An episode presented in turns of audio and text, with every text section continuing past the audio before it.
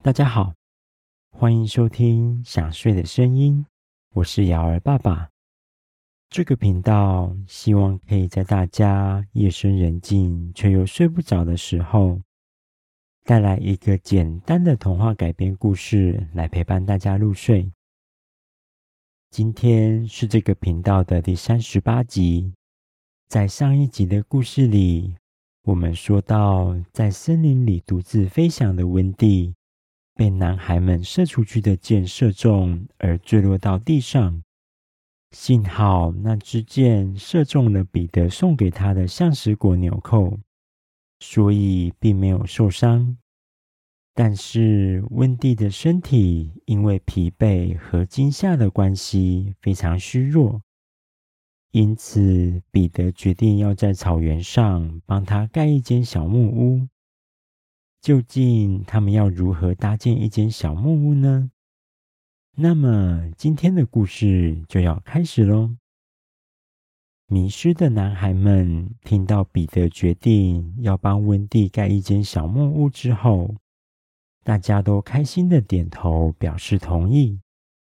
彼得命令着男孩们说：“快点！”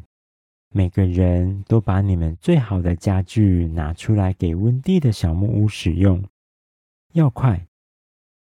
一转眼，男孩们就像是婚礼前的裁缝师一样忙碌起来。他们一下子回到地下之家，拿自己最喜欢的被子跟家具；一下子又拿着斧头跑到树林里劈砍木材。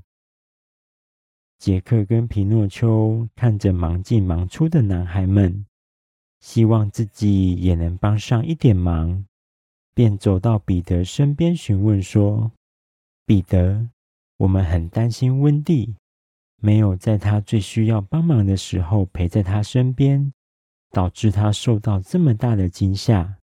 这一切都是我们的失误所造成。”如果有什么需要帮忙的地方，请尽管说。此时的彼得正抬起自己的脚，在量测温蒂的身高，看看到底需要盖一间多大的房子。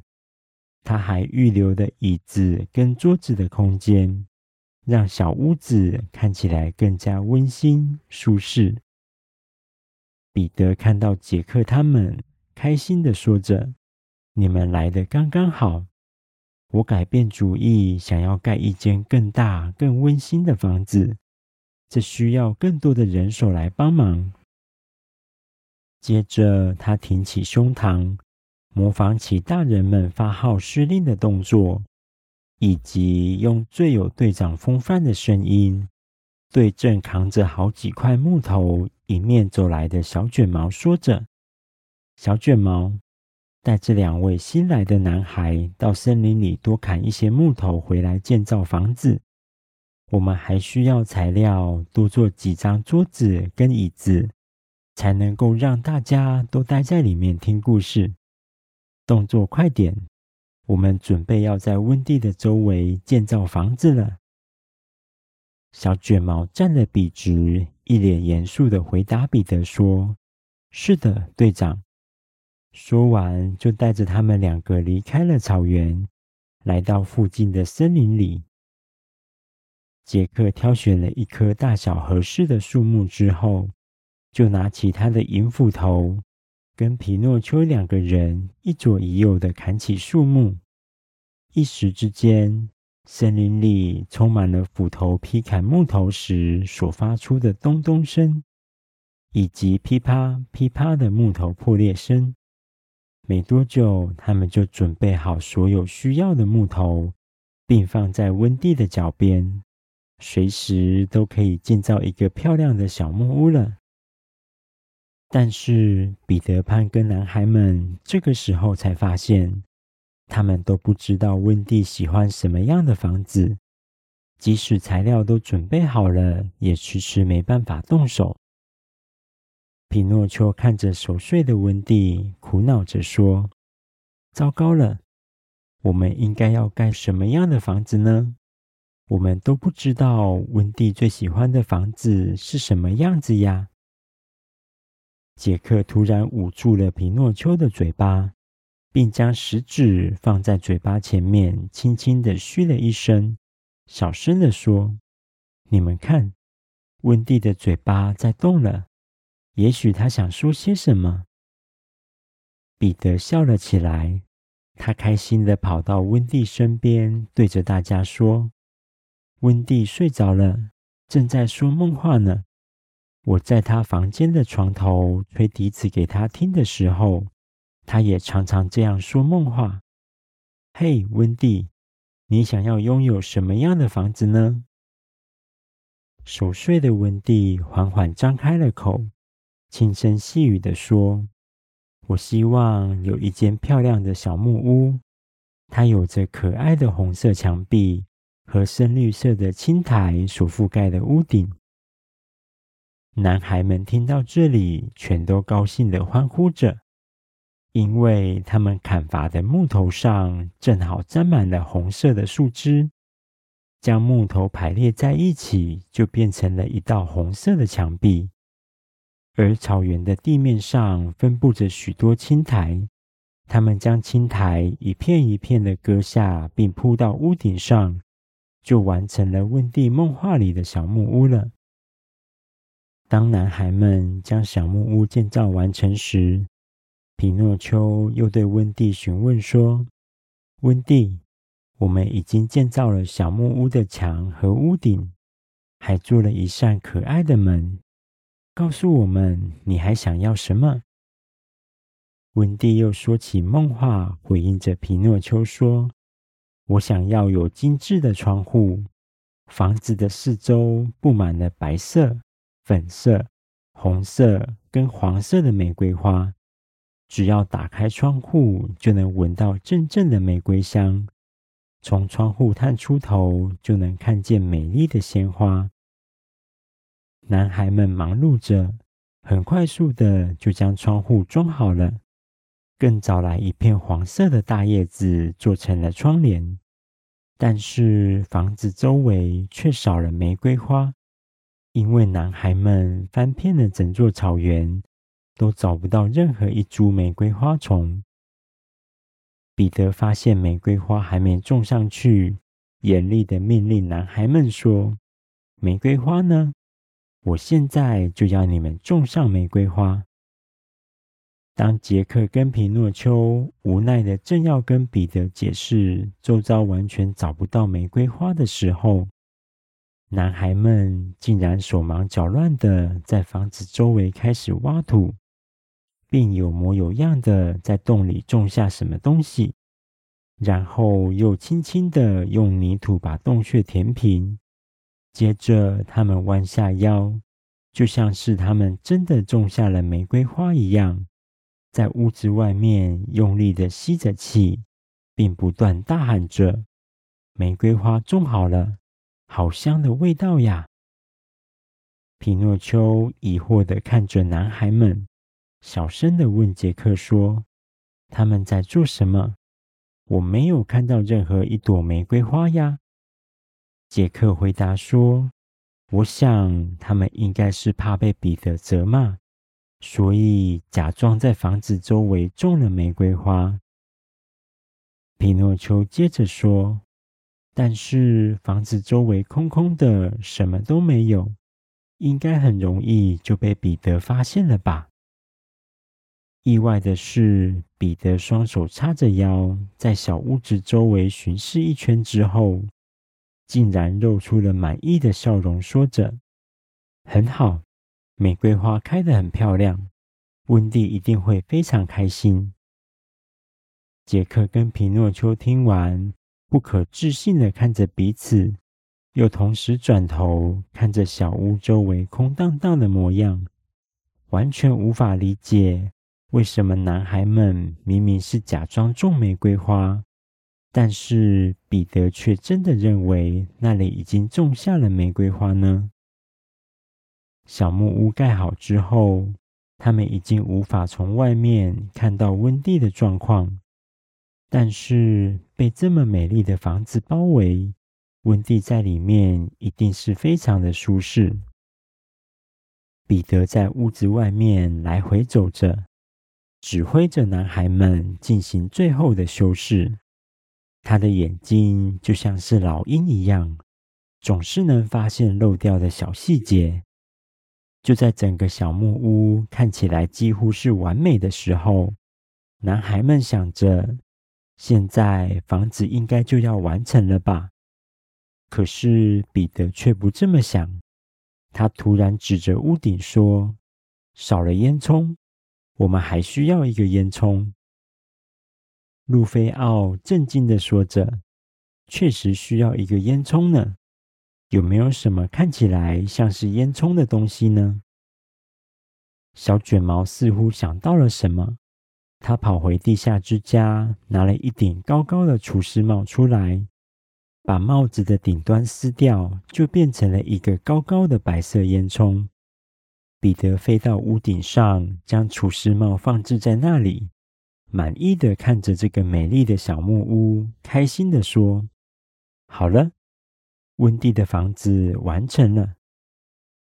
当彼得这么说的时候，竟然有一缕白色的烟从厨师帽做成的烟囱里面缓缓地飘出来，看起来就像是一个真正的烟囱。这件神奇的事情又让杰克跟皮诺丘不可置信地看着对方，似乎在这个梦幻岛上面。只要真心的相信一件事情，它就有可能会变成真的。温蒂的房子盖好之后，剩下要做的就是敲门了。彼得提醒男孩们说：“都把自己打扮得干净一点，第一印象是非常重要的。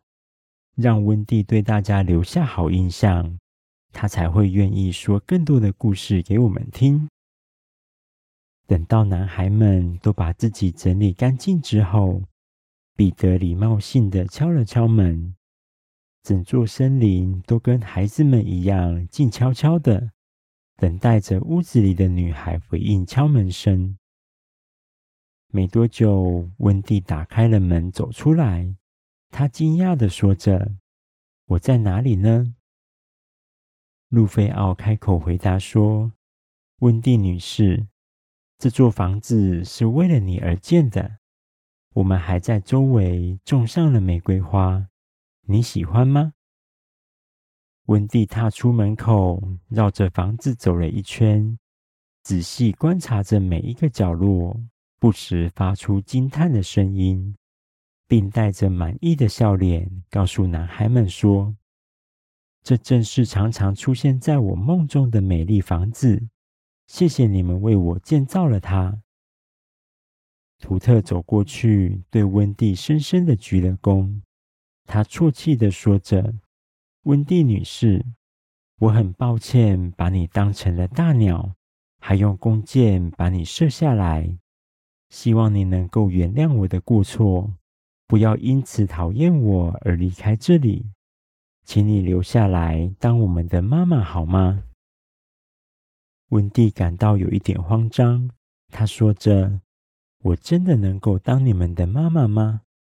你看，我只是一个小女孩，并没有真正当妈妈的经验呢。”彼得回答说：“那没有关系，我们只希望能够有一位心地善良的人来照顾我们，说故事给我们听就够了。”温蒂告诉大家说。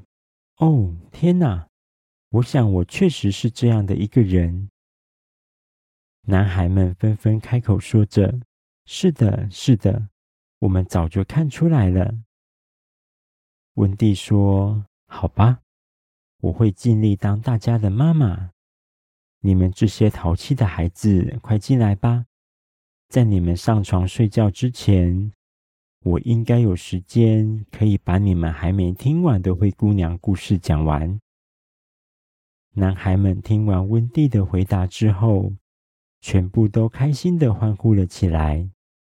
在彼得的带领之下，一个接着一个走进小木屋，准备聆听灰姑娘的故事。杰克跟皮诺丘站在门外，讶异着这间小小的屋子竟然有办法塞进这么多的男孩。等到他们也跟着走进屋子之后，才发现里面竟然还很宽敞。即使男孩们全部都坐在地上听故事，也完全没有拥挤的感觉。明明从外面看就是一间小屋子呀。虽然他们两个还是感到不可思议，不过他们似乎渐渐的开始习惯梦幻岛上发生的各种事情了。温蒂在男孩们的陪伴之下，度过了他在梦幻岛上的第一个愉快的夜晚。故事说完之后，时间也不早了。他让男孩们早点回地下之家休息，留下杰克跟皮诺丘与自己一起睡在小屋里面。而彼得则是手握着腰上的短剑，在小屋外面守护他们三个人。因为海盗们的欢笑声仍然在不远处喧嚣着，狼群也还在深夜的树林里四处觅食，梦幻岛上的危险还没解除呢。过了一会儿，彼得还是忍不住睡着了。这个时候，有许多在外面游荡的小仙子经过温蒂的小木屋，看到彼得躺在草地上熟睡着。纷纷伸出手，偷偷的捏了一下他的脸颊，或是对他的鼻子搔搔痒。稍微对彼得恶作剧之后，小仙子们也纷纷回到梦幻岛中央的仙子王国休息了。好了，第三十八集的故事在这里暂时告一个段落。想不到梦幻岛上面会有这么多神奇的事情。接下来的故事里，杰克跟温蒂他们会来到彼得潘所居住的地下之家。究竟男孩们的地下城堡会是什么样子呢？我们在下一集的故事中见喽！大家听到这里有想睡觉的感觉了吗？赶快把被子盖好，调整一个舒服的姿势，准备入睡喽！我是瑶儿爸爸，大家晚安。